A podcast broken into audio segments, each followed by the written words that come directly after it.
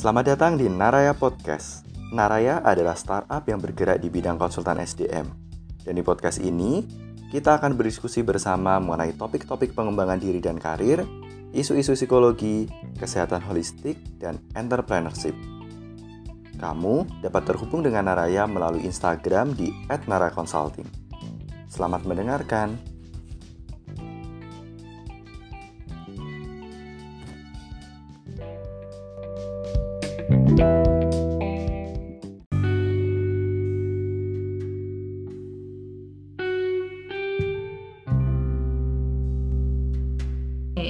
Ya harusnya begitu. Tetapi ya itulah yang terjadi. Bahkan mirisnya mungkin dari keluarganya sendiri yang memaksa ini untuk apa ya memaksa untuk ya itu memenuhi ketiga hal ini yang dituntut oleh masyarakat.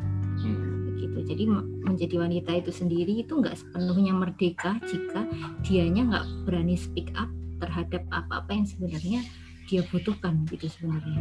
Apa yang dia anggap benar gitu dia. Oke, uh, semakin menarik sih Mbak kita ngomongin tentang isu uh, wanita ini. Nah, ini kalau misalnya di dunia kerja tadi sudah sempat disampaikan ya oleh Mbak Rosa tentang bagaimana uh, stigma wanita, uh, stigma wanita di dunia kerja dan ini uh, dulu dulu waktu aku kerja Mbak atasanku wanita, kebetulan kan aku di plannya adalah hanya satu-satunya wanita itu adalah atasanku sendiri dan itu persepsinya uh, itu dari yang beneran sensitif baperan dia punya dapat label itu dari anak-anak buahnya dari sensitif baperan uh, terus membuat keputusan sangat emosional dan pilih kasih. Padahal kalau misalnya dilihat tuh enggak juga loh gitu loh. Enggak juga loh beliau cukup adil loh gitu. Beliau cukup iya. bisa memanage semuanya. Betul betul. Tapi persepsinya tetap melekat. Nah ini aku mau cerita nih. Hmm. Uh, kalau dalam penelitian di Bentley University kan wanita itu 21% lebih kecil kemungkinan untuk dipromosikan dibanding laki-laki nih hmm. ya jadi karena tadi ya misalnya nanti kalau dia cuti hamil jadi nggak efektif gitu ya kemudian nanti punya anak jadi harus pumping jadi itu apa kayak memerah asi gitu di sela-sela waktunya itu terjadi tetapi sebenarnya saat apa ya saat dia melakukan itu berarti kan dia secara emosional akan apa ya akan berusaha untuk memenuhi waktu yang hilang itu kan dengan cara-cara kerja yang lebih efektif atau dia bersedia pulang lebih lebih apa ya lebih lama atau dia membawa pekerjaannya pulang gitu. Karena itu yang sebenarnya aku lakukan waktu itu. Jadi aku pumping pumping susu ya. Jadi setelah waktu itu uh, karena atasanku tuh menganggap bahwa kerjaanku ya tetap harus itu gitu. Bahkan pernah malam-malam tuh aku disuruh datang lagi ke kantor hanya untuk ngeprint padahal itu bisa dilakukan di rumah. Tapi itu kayak ngetes kan. Jadi ya sudah ya aku ya aku tunjukkan saja. Jadi itu jadi kondisi itu tidak mengekskuse kita untuk kemudian tidak memenuhi kewajiban tetapi justru membuat kita berpikir bagaimana caranya kita bisa mengoptimalkan keduanya gitu. Wah jadi kerjanya juga kadang-kadang kalau udah nggak sempat lagi di kantor udah sampai malam ya dibawa pulang gitu. Jadi kalau yang lain pulang istirahat ya pulang habis apa nanti tidurin anak ya kerja lagi kayak gitu ya tapi ini adalah suatu bentuk apa dua, karena dua-duanya kewajiban dan harus dilakukan ya itu yang dilakukan gitu kan ya. Nah selain itu dalam tulisannya Corinne et al dalam Harvard, Harvard Business Review aku baru baca kemarin ya kok ternyata cocok itu jadi sebenarnya peran wanita kehadiran wanita dalam C-suite uh, C-suite jadi apa sih kayak kayak uh, pucuk pemimpin di apa di perusahaan itu sebenarnya bisa mengubah cara pandang perusahaan loh dan itu mengubah hasilnya tentu saja ya. Apa aja itu yang bisa dirubah? Yang pertama uh, perusahaan jadi lebih terbuka terhadap perubahan dan meminimalisir resiko. Kenapa kok bisa begitu? Karena perempuan itu kan luas ya. Perempuan itu luas perempuan itu juga uh, lebih ngerti sih dampak. Karena dia juga empatinya tinggi jadi ngerti nih kalau ini terjadi ini diputuskan dampaknya sampai ke mana aja sih gitu. Jadi dia sebisa mungkin meminimalisir risiko dan kalau perubahan itu ternyata bagus dia juga ter lebih terbuka gitu kalau laki-laki kan kalau AA BB gitu ya jadi lebih rigid gitu nah ini, ini yang pertama yang kedua mengubah paradigma dari membeli knowledge. Kalau membeli knowledge itu berarti beli barang atau kemudian membeli orang, jadi kayak bayar orang ya untuk melakukan sesuatu, menjadi mengembangkan pengetahuan atau research and development. gitu. Nah, kenapa perempuan mau uh, ini? Jadi investnya kan lebih panjang ya, dan itu tenaganya jauh lebih banyak.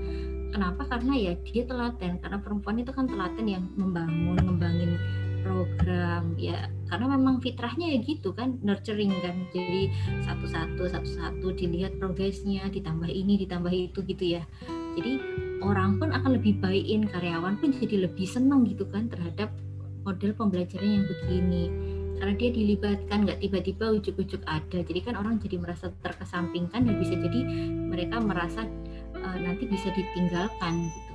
Dan akhirnya engagementnya jadi rendah produktivitasnya jadi lebih rendah gitu. yang ketiga memberikan efek besar dalam decision making.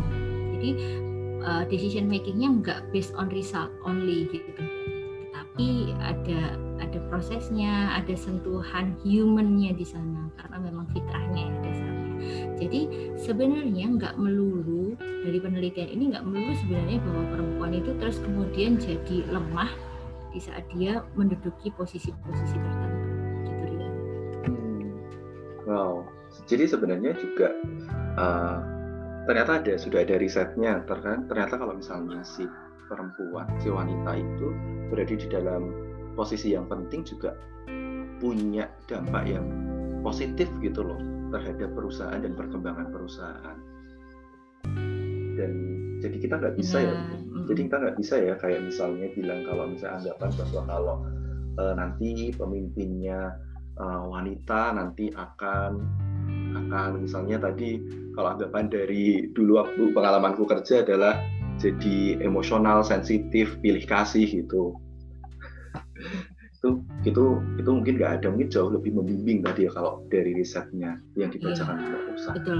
Kalau dari Indonesia sendiri kan sebenarnya model pemimpin ini sudah ada. Kalau kita lihat dulu pemimpinnya misalnya Ibu Susi gitu, bagaimana itu kan itu fitrah nurturing banget itu gimana caranya dia bangun apa relationship dengan nelayan, kemudian bagaimana dia membuat keputusan itu. Keputusan itu kan nggak result only ya jadi nggak duit ya ujung-ujungnya mm -hmm. tapi membangun ekosistem kan. Dan saya seperti itu. Atau Bu Risma ya ya dari di mana dari dua orang ini nggak ada itu istilah baperan tuh kayaknya. Nggak ada itu istilah dia nggak eh, nggak uh, bisa memenuhi kewajiban bahkan mungkin dia malah bisa hidupnya di pekerjaan itu akhirnya. Pada akhirnya kadang-kadang memang wanita itu sok bablas gitu jadi ya hidupnya kemudian jadi identitasnya itu pekerjaan itu. Walaupun walaupun laki-laki juga sama ya tetapi dalam uh, model yang berbeda gitu. akhirnya jadi seperti itu. Jadi jadi berkembang. Jadi saat nanti apa ya peran itu nggak ada ya sebenarnya apa yang dia tanam itu ya akan terus ada gitu. Begitu ya ini juga mbak soal itu loh mbak ketika wanita berkarir terus mesti akan ada anggapan bahwa dia akan mengabaikan keluarganya. Atau kadang uh, anggapan bahwa bahwa ketika uh, keluarga yang rusak itu selalu menjadi tanggung jawab si wanita. Karena wanitanya tidak bisa merawat. Padahal kan juga nggak kayak gitu juga. Itu kan juga anggapan yang yang yeah, salah betul. ketika ketika uh, ketika ngomongin konteks wanita di dalam pekerjaan gitu. Iya, iya ini menyedihkan banget sih. Tapi itu faktanya yang terjadi bahwa seolah-olah saat keluarga itu apa ya broken gitu ya. Even itu yang melakukan kesalahan laki-laki, tapi ujung-ujungnya ini pasti wanitanya nggak bisa jaga diri lah, wanitanya nggak bisa dandan lah, nggak bisa masak lah, nggak bisa bla bla bla lah, banyak banget listnya. Yang itu uh, ujung-ujungnya menyalahkan pada wanita. Ya kemudian belum lagi nih nanti saat wanitanya bekerja stigma bahwa dia itu menjadi uh, wanita single itu tuh dipersepsi jadi gampangan gitu ya. Kemudian dia bisa sampai banyak harassment dilakukan terhadap dia gitu.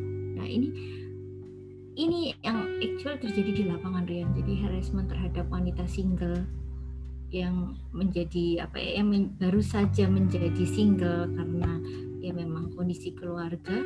Itu selain jadi selain dia itu mendapatkan stigma buruk dari keluarganya sendiri atas ke, keruntuhan rumah tangganya atau orang-orang sekitar atas keruntuhan rumah, rumah tangganya di perusahaan sendiri dia menjadi sasaran atau subjek bullying bisa jadi ya. Hmm. bullying terus omongan di belakang atau bahkan harassment which is hmm. kalau which is kalau perusahaan tuh kalau ada proses begini harassment gitu yang uh, ya tidak semua berani speak up. Bahkan saat nanti sudah ngomong ke pemimpin ya itu pada kenyataannya bahkan sering ditutup. Oh. Dan laki-laki yang melakukan itu bisa melenggang kangkung.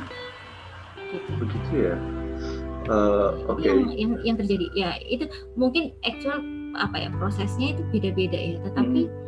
karena aku pernah di posisi itu ya. Jadi uh, ya itu yang terjadi Rian. Jadi uh, saat sudah ngomong sama atasan jadi sudah ada buktinya itu itu tetap nggak dianggap bukti. Atau bahkan dia nanya ada saksinya nggak? Gila ya. Jadi maksudnya saat orang itu sudah di kondisi terpuruk bahkan untuk ngomong situasi yang terjadi pada dia itu kan butuh keberanian ya betul, itu ditanyain saksinya ada nggak?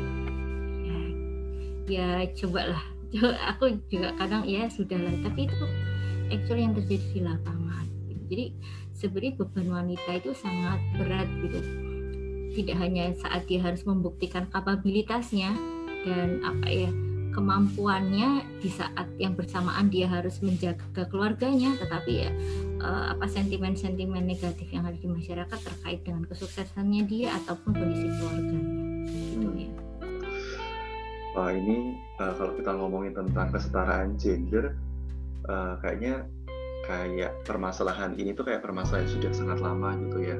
Dulu mungkin era Kartini memperjuangkan bagaimana uh, semua orang tuh punya hak yang sama soal pendidikan uh, terus sekarang tapi ternyata tuh sekarang masih tetap ada gitu loh masih ada beberapa value yang mungkin sekarang wanita boleh sekolah gitu ya boleh sekolah tinggi boleh bekerja tapi ternyata uh, saat praktek pun persepsi yang salah terhadap wanita pun masih tetap ada gitu ya. Ya kalau misalnya ngomongin gimana solusinya, ya solusinya nggak hanya ngomongin satu pihak gitu ya, banyak banget yang harus harus kita perbaiki gitu ya bener. Jadi aku nggak akan kalau untuk solusi ya kita nggak bisa menuntut salah satu pihak sih.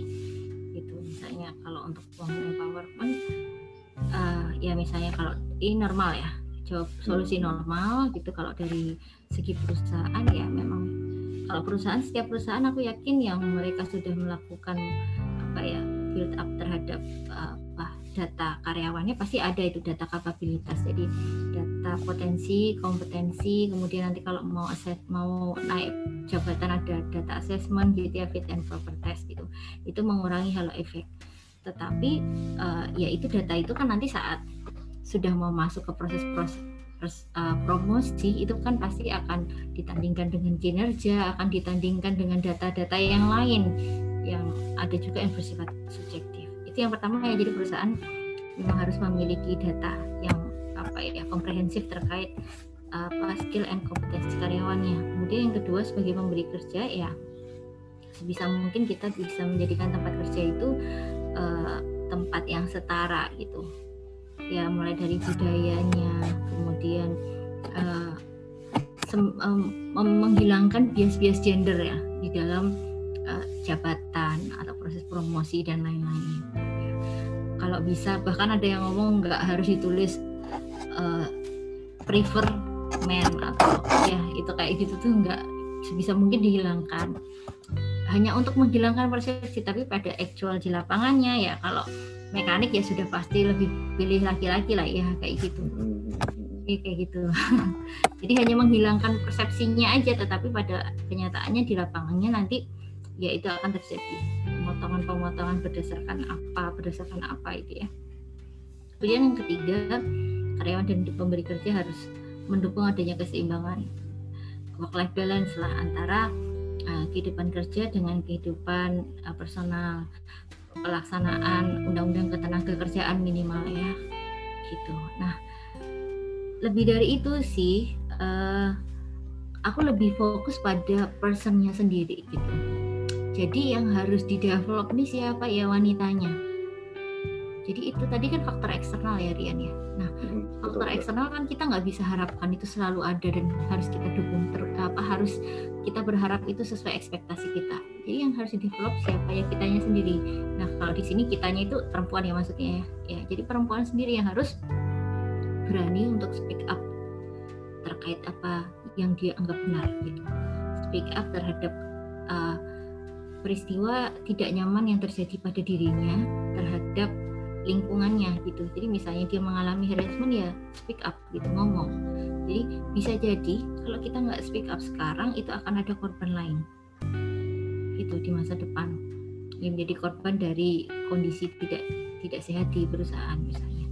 Kemudian kalau kita tidak speak up sekarang dan kita nggak ngomong apa yang menurut kita benar nih misalnya kita kerja gitu ya. Tapi dipaksa-paksa untuk menikah.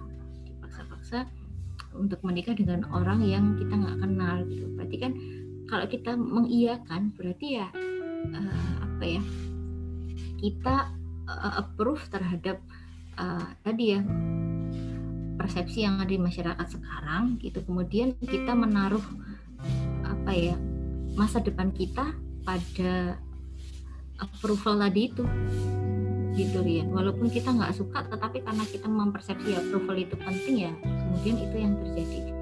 Padahal masyarakat itu kan tidak juga bertanggung jawab terhadap hmm, kesuksesan kita di masa depan tuh. Kalau kita gagal juga mereka nggak ikut nanggung gitu ya.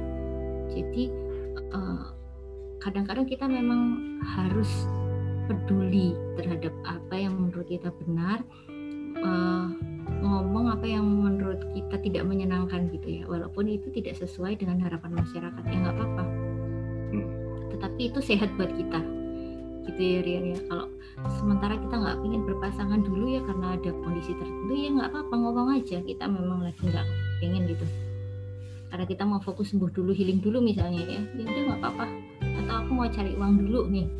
Aku nggak mau nanti nikah sama orang yang ternyata itu malah justru justru jadi bebanku saat kami berkeluarga gitu.